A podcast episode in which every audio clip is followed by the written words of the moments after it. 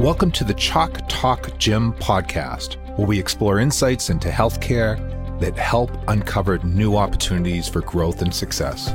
I'm your host, Jim Jordan.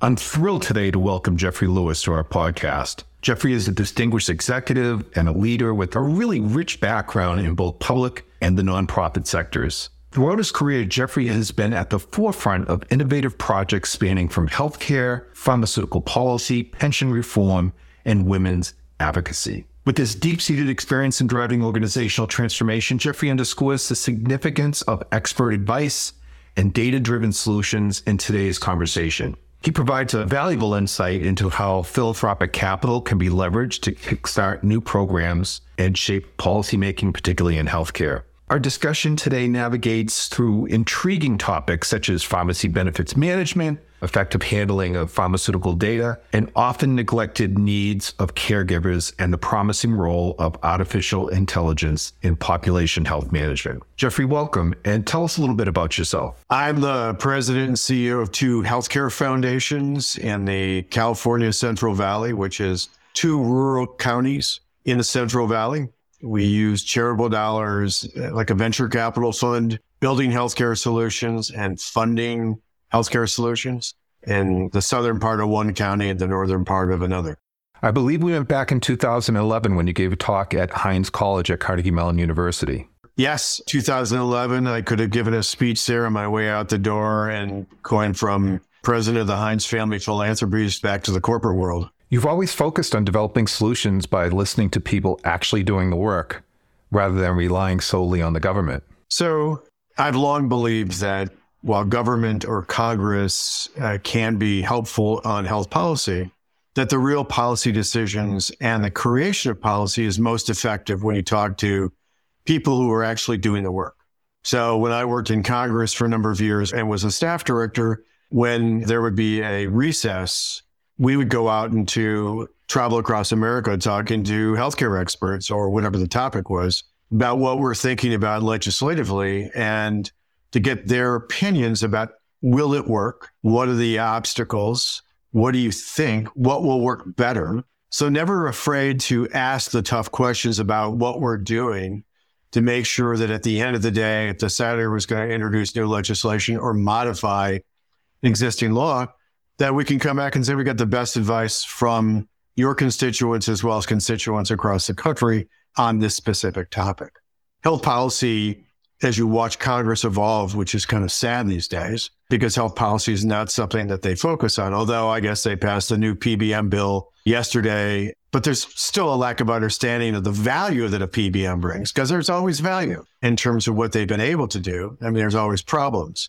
But my approach to this, particularly from the philanthropy side, is how do you use charitable dollars to enhance the lives of individuals, regardless of their income? So don't just focus on a Medicaid population, but don't forget about a middle income population. And how do you use those dollars to build solutions that before government spends money, that you can be the petri dish in terms of the pilot project? And you can use those dollars and take them the data and have the data explain to them, here's what this really means here's what it really costs to care for James, who's 73 years old. He's got three comorbidities and limitations on activities of daily living. So here's what it costs to take care of him in his home every day. Or James and his wife have a 10 year old who's got intellectual disabilities and the child qualifies for Medicaid, but Jim and his wife don't because they both have jobs or he has a job with commercial insurance. But Jim and his wife can never escape, and I use that word specifically, for a rest, for a romantic liaison, for a mental health day. Because if the state provides respite care, it's sporadic. It's increasingly more difficult today because you can't find the respite care working for these state programs. But no one's really focused on Jim and his wife. So we focus on the kinds of issues that people don't typically talk about to build those kinds of solutions because I refuse to forget about the middle income. You know, it's very much my line is the forgotten middle class because that's what government does, whether it's state government or the feds in terms of it's great to do all this stuff on the Medicaid side, But what about middle income people with an increasing number who have high deductible health plans?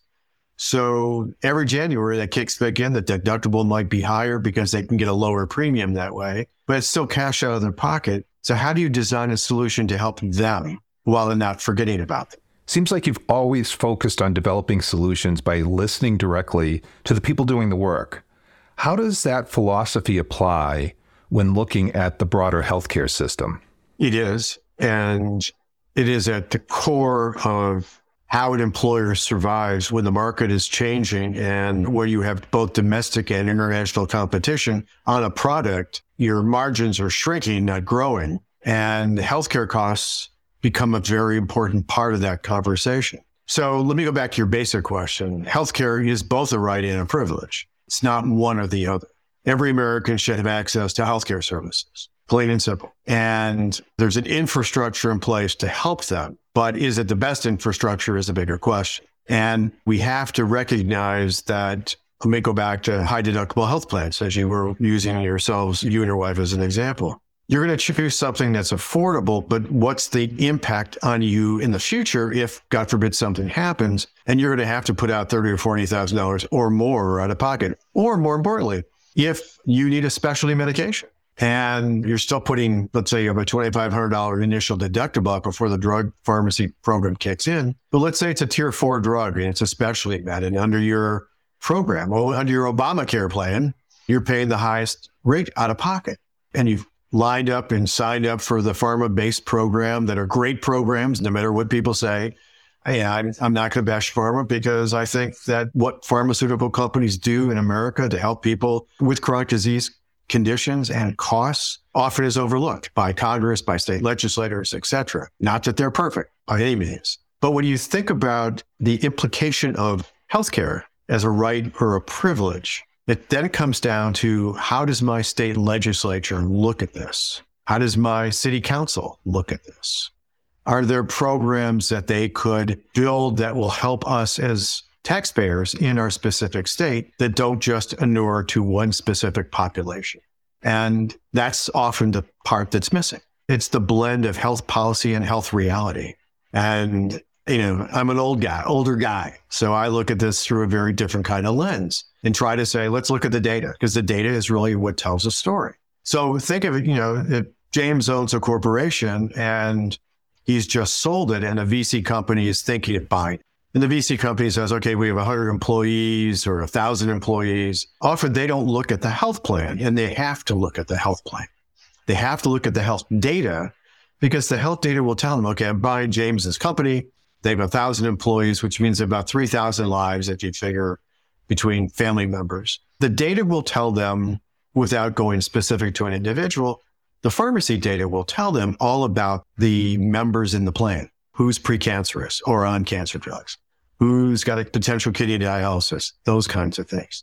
The same thing the government needs to do when it looks at its employees and family members or Medicaid population to really understand what are the implications of the decisions that we're making today on a family, regardless of income tomorrow. And that right to get access to healthcare, as well as a privilege depending on what state you're in, if you're in Massachusetts, you've got greater opportunity than if you're in Arkansas. You don't have the same kinds of constraints that the legislature is pursuing. But years ago in Massachusetts, which I was very familiar with, uh, where I spent a lot of time, there was this theory that if we could aggregate the prescription drug programs together, the state could save a lot of money. And my response to the proponent of that was, yeah, if you're the purchaser. So, you know, we did this analysis for Governor Cellucci and delivered it the day of 9 11. You know, I flew in that morning and you know, you'll never, you don't forget that. But the analysis showed, okay, if, if you aggregate state programs together, think of it this way. You've got, let's say, eight programs in the state of, in the Commonwealth of Massachusetts. You've got prisons, public health, Medicaid, public employees, public retirement employees, HIV AIDS programs, etc. If all these programs, typically in a state, it's not unusual in state government, whereas each state agency negotiates its own contract. And even if you're using the same vendor, like a pharmacy, a PBM or a wholesale, often the contract says you can't talk to another state agency about what we've negotiated. So in the procurement world, which affects all this, there's a lack of understanding because state legislators don't get underneath this and ask the right kinds of questions. So our analysis showed that if you aggregate state agency purchasing together and you go to a single contract through a single PBM, a single single wholesaler, a single GPO, you can aggregate the lives together and your purchasing power, and you're going to save a lot more money. PBMs don't like that because they like to negotiate agency by agency so they can figure out what they didn't make from Mike, they're going to make from Fred. Wholesalers, here's a real life example. We did the same analysis for in Florida. And my client in that case was the Senate president and the chairman of the Senate Budget Committee. On the Budget Committee were members on both sides of the aisle who were really interested in what we were doing because we were not only mining data, we were telling them what their contract said. So we're doing their procurement work after the fact. And the reality is this. So here you have a group purchasing organization that has a contract with the wholesaler. And the contract says that there's only so much that the wholesaler can do without first getting the permission of the GPO. So in, in this particular case, I can't offer you my lowest source pricing on generics unless the GPO approves it. Well, in the procurement world, you can't just hire a GPO or a wholesaler. You have to understand who they are. And then you have to demand know what the contract says between them, because that's where you lose money or that's where it costs you more money. We presented the data and the analysis to the Senate Budget Committee, and the politics of the situation were that I think people were some circumspect of what we did. But by the end of the presentation, you know, I had a committee on roaring in delight with what we said because we explained their own data to them, something that their procurement people couldn't do and something that their vendors weren't doing. And their vendors weren't sharing the data and it's their data. So it's an interesting situation as you go back to your question on right and privilege. It starts at the top in a state from a governor's office down to the individuals getting the service. Every step of the way, it impacts the lives of a taxpayer that they don't know about. And if it's not done correctly, it adversely impacts them as well as the rest of the community. So and these legacy, those are the challenges. Are GPOs and other legacy structures still providing value or have they become obsolete? First, you have to look at which GPO you're talking about because often there's very different GPOs. Hmm. Second, in an integrated health network, so let's use Massachusetts as an example where you've got Harvard, Pilgrim, multiple networks across, you know, at different aspects of the state, they're sophisticated enough where you know when they're drilling down on buying, whether it's negotiating on the pharma side or on the equipment side, that they're going to leverage their aggregate purchasing as well as or better than most, as compared to, you know, a comparable system in another state, regardless of what state it might be. It depends on the leadership and the sophistication of the people working for the entity to know how to negotiate and talk with GPOs or PBMs or wholesalers or manufacturers. And if you don't have that, and if you haven't done a spot check, which means you bring in consultants to verify that you're getting the best value, if you don't ask the tough questions, you never get the best answers. Mm-hmm. And the public sector and the private sector often fail at that. So, moving through your career, you've gone from government and then you start getting into the philanthropy side of business. How did that transition happen? How did you move in that direction? So I was the Republican staff director for the late Senator John Heinz in the Senate. He was killed on April 4th, 91 in an airplane accident. And I'd met Mrs. Heinz maybe two or three times. And I had the opportunity to go to work with her to began as sort of one capacity, which then evolved into both her chief of staff and also running her family philanthropy. They gave her a segue from her late husband to going forward. She had an interest in all the kinds of legislative activities he was doing in domestic policy. So it just happened. And I did that for about 20 years and then three Senate campaigns for her then husband, John Kerry, a presidential campaign. And as a token Republican, it's always a challenge. It was a phenomenal experience. And we got to use philanthropic dollars, the way I've described you, how I've always done it by leveraging those dollars to use as venture funds to really look at how you can invest charitable dollars to impact change. or and analyze what we were doing. So in our case, we were consultants for multiple state, multiple governors and healthcare issues. We tackled in Massachusetts where they had a prescription drug program. And we collaborated with the Speaker of the House and the Senate President and said, You're spending, I'd say, $50 million on this program. We can design it so you can get a better value for the public dollar being spent. And we had both uh, legislative support uh, from both sides of the aisle. We had some legislators who didn't like the approach we were taking because it would be income based. And at that time in Massachusetts, the idea of means testing was something Democrats hated. Can't speak for how they feel about it today, but we did focus groups. And when you go out and do focus groups, and we asked the questions of Massachusetts residents, people over 60. Here's how this program would work. What do you think about this?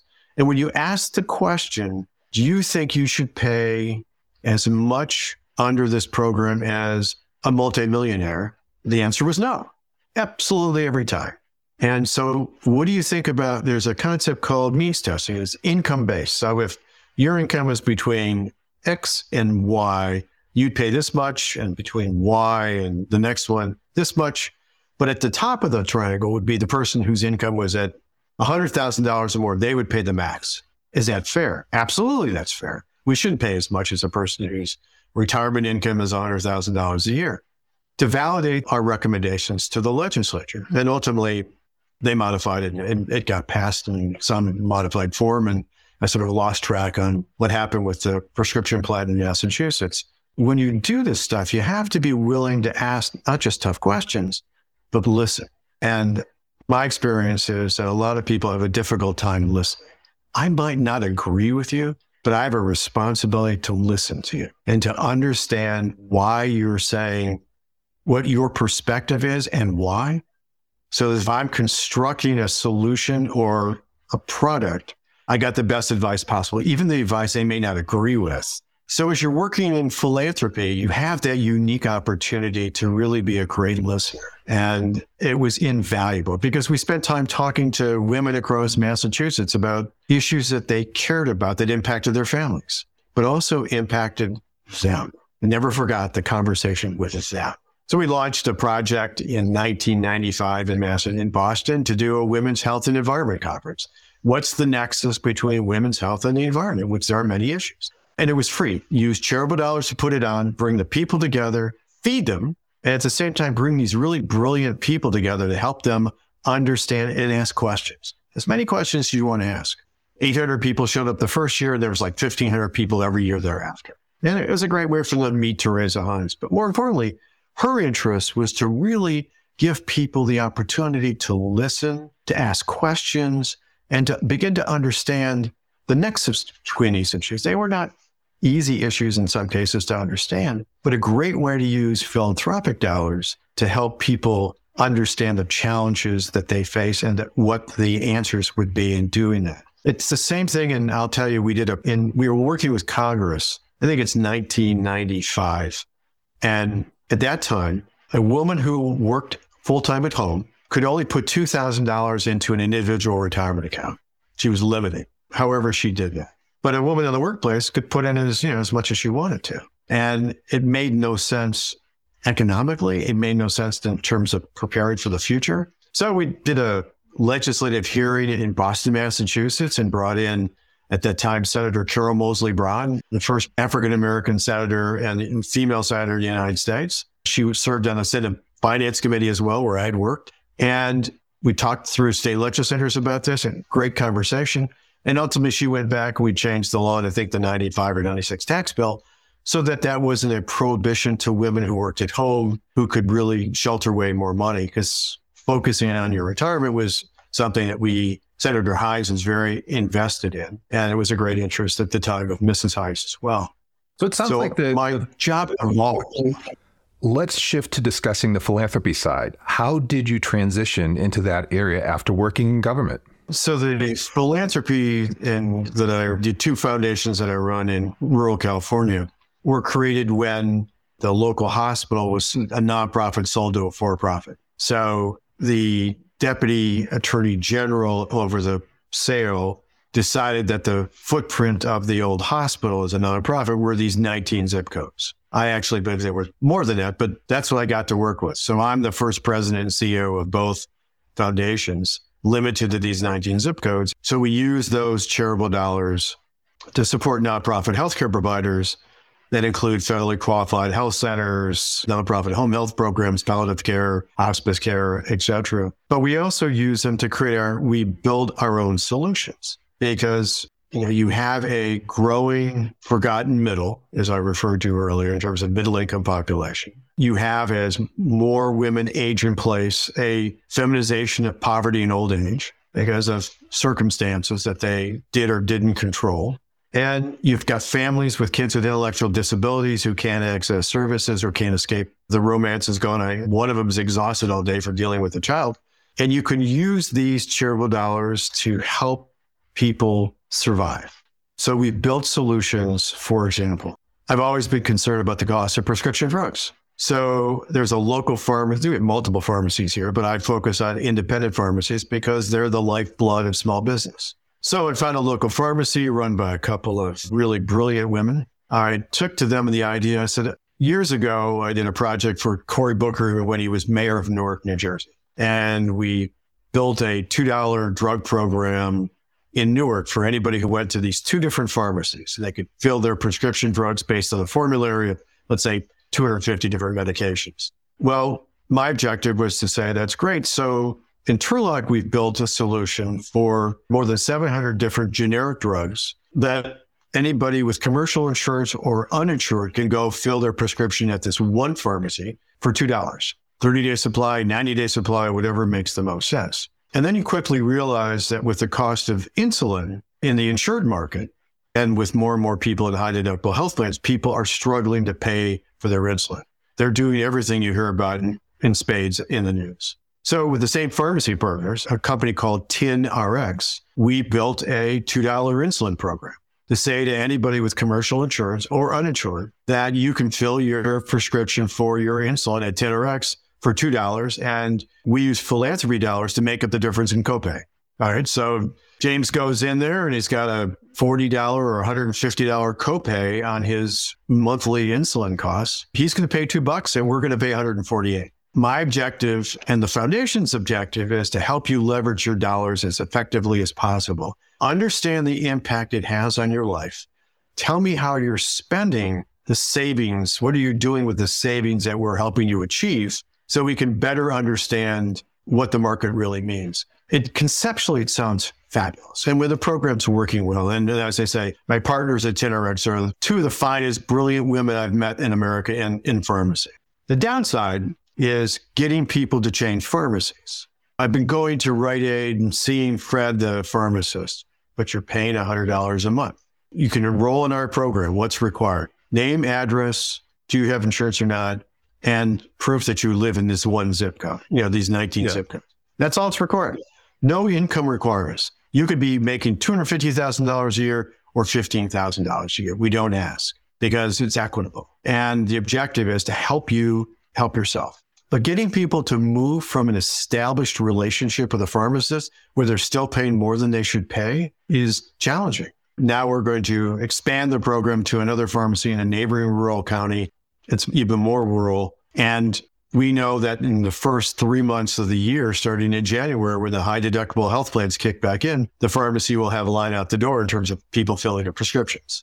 But the irony here is, and these guys own a pharmacy in two different towns that are five miles apart. So it's not a long distance. But the best story is they go to this one pharmacy and the pharmacist says, well, James, I can fill your drugs. I, you're going to be a couple days here because we have to order it. But our other office five miles away has it. You can just go, go there and I can just transfer the prescription. But the person says, no, I don't want to drive five miles, 10 minutes. I'll wait for the two days for the you to get it here and I'll just come here. And you kind of scratch your head and say, you've got a car and you've got transportation. It's five miles away.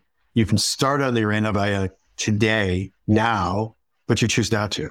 So it's interesting why people do that. And I wish I could give you an answer, but they are reluctant to drive. They're reluctant to change pharmacies. You create solutions that you hope will really help a lot of people our 19 zip codes are an international melting pot.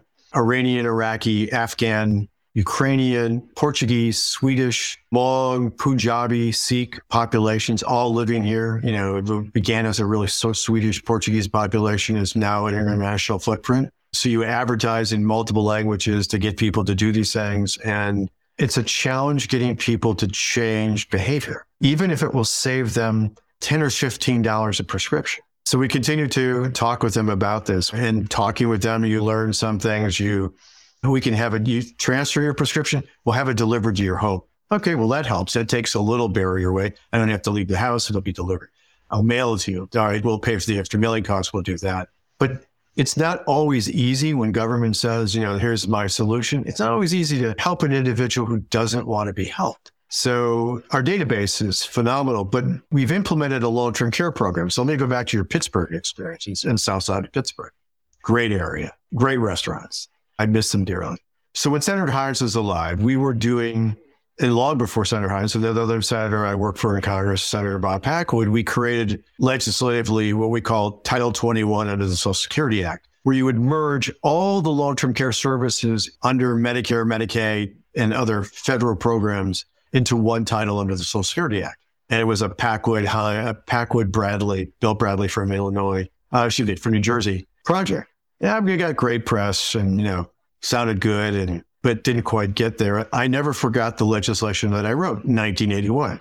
So now it's 2022. We launched a project in Turlock, California, where I, for people over 50 in our 19 zip codes with multiple chronic disease conditions, with limitations on activities of daily living or struggling for those kinds of services, we launched a program with a for-profit partner as well as nonprofit partners to provide these services at no cost. No income requirement, so there's no income test. Just to say, what does it cost to take care of James, who's a 55 year old male, who's disabled, who's got multiple chronic conditions, etc. And at the same time, build a database. So I can go back to state legislators and others to say, when you think about long term care or community based services for a non Medicaid population, although we're getting a lot of Medicaid patrons, here's what it really costs. And why are the Medicaid managed care providers providing the services? That's a really interesting question that we're diving into. But the other aspect of this that people often don't think about is from our perspective is if James has a wife and you're living at a retired income, so you're in, think of this, you're in one household and you have two people and you're sick and she's the caregiver. No one thinks about what are the caregiver's needs? What are her behavioral health needs? What are her emotional needs? What are her primary care needs? What are her caregiver needs? Can she escape from James for three or four hours a day or not? And you quickly learn that the caregiver is one of the most important parts of solving the problem because you have to take care of her or him as well. You highlighted the overlooked needs of caregivers. You know, what implications does this have on the broader healthcare system? Opportunities are without boundaries. You have to first, as AI is developing, and it's well developed in many respects, how you can use AI as a predictive tool in a federally qualified health center population. So lower income people who are going there and AI will help them because it's already being tested now uh, by some colleagues of mine. How can that help the FQHC ensure for greater quality of care in what the data is telling them through AI and what will it predict in terms of the chronic disease conditions of that specific person based on the cocktail that they take for the disease that they may be dealing with. The second part is a recognition that there is a role for the federal government and it's an important role, but it should never be an intrusive role. So it's one thing to conceptualize Obamacare. It's another thing to implement it. And then the states should have the flexibility to figure out state by state basis. How do we do these things that make the most sense to us? So what happens in Pennsylvania is not going to be the same that happens in Iowa, or what happens in Iowa is going to be different than it is in Wyoming. You need that flexibility. And when legislators and bureaucrats don't give them that flexibility, it's wrong.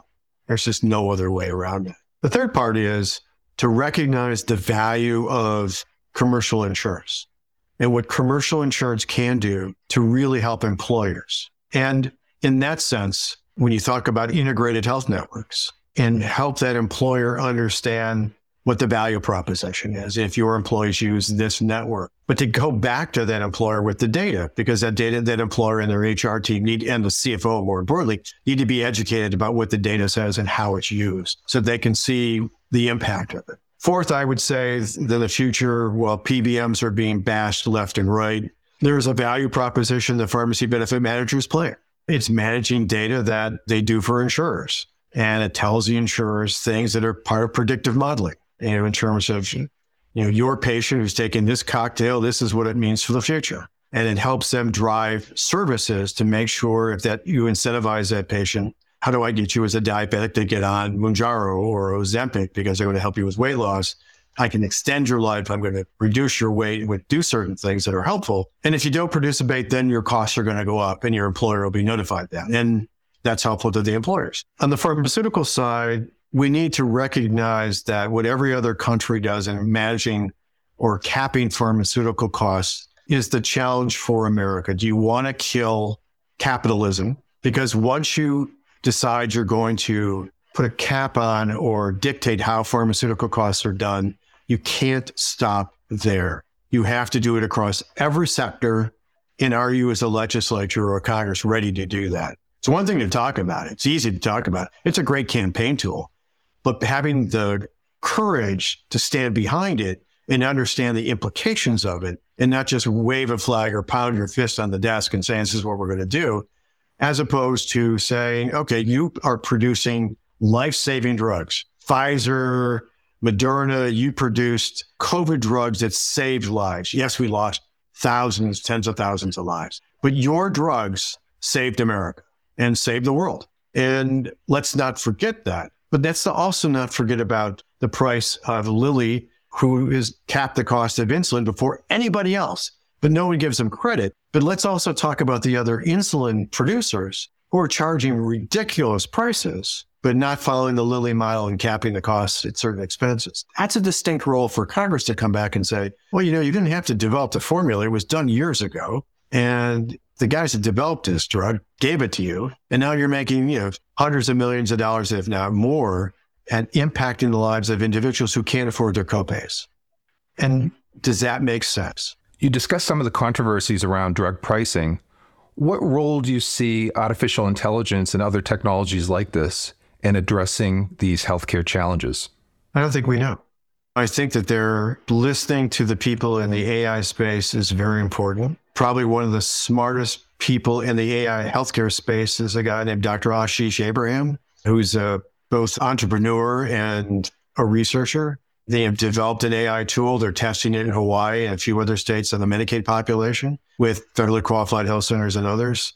I've hired them here in the 19 zip codes with one particular provider so we can figure out from a predictive modeling perspective, can I help you really care for your patients better based on the interaction of the data and what the AI says? I would be somewhat careful in terms of how it's used because, you know, the stories about people asking a question, it's writing a paper, which you find out if you use any of the AI, some AI tools. You ask a question, they give you four paragraphs. And then you ask your second question Can you give me some newspapers where I can find these stories? And they give you sites. But when you click on the site, it doesn't exist. With all the changes in healthcare, how do you stay on top of emerging issues and keep a pulse on what's happening? Oh, it's actually very easy. Yeah, when you read five or six newspapers a day, so you read the Wall Street Journal, you read the New York Times, you'll read either an LA Times or a couple of California papers. I consistently try to do focus groups to keep in touch with what people are thinking. We spend time talking to bigger brains across the country in the academic world about what do you think about this? Or, you know, and have a conversation, pay them for their time. You know, I still talk to people in Congress once in a while about certain things. And I have the advantage of helping local elected officials on enormous challenges like the homeless and trying to figure out what can you do and how do you do it? And how do you as a public, as a city, as a city government, how do you spend your dollars as effectively as possible? Uh, in about 30 minutes, I'll be having lunch with the city manager of a particular city. I'm going to show him a circle that has 20 different entities in it, and they're all providing meal programs for that particular city. There's no coordination because I'm the guy that's asking questions. Well, there's a better way to do this. So staying in touch with what the today is versus tomorrow is actually the most fun part because I ask a lot of questions. I have a little, and the internet gives you access, you know, worldwide to, to look at some of the stuff. But the other way is just talking to people. Never forget to listen. And I spent a lot of time, admittedly, in a cigar bar and I listen to more conversations, you know, what people are thinking because they're there, they're drinking. I'm drinking. I'm drinking club soda. They're drinking whatever it is. I'm smoking a great cigar and they're talking and they just want to talk. And, you know, you can maneuver around that and ask them really interesting questions, but you keep a pulse on what people, working men and women are thinking about. And that's an invaluable tool. It's his own focus group. And I've always found that to be just a unique opportunity. The other aspect is to really not be afraid to be wrong. Come up with an idea, run it by a couple of people that I respect. Nah, it's not going to work. Here's why. And then you dive in further deep, you know, dive in as deep as you want to go. And sometimes they're correct. You know, it's a bad idea. Let's go in a different direction. Sometimes they're wrong. You can go back to say, well, here, let me show you why we're going in this direction.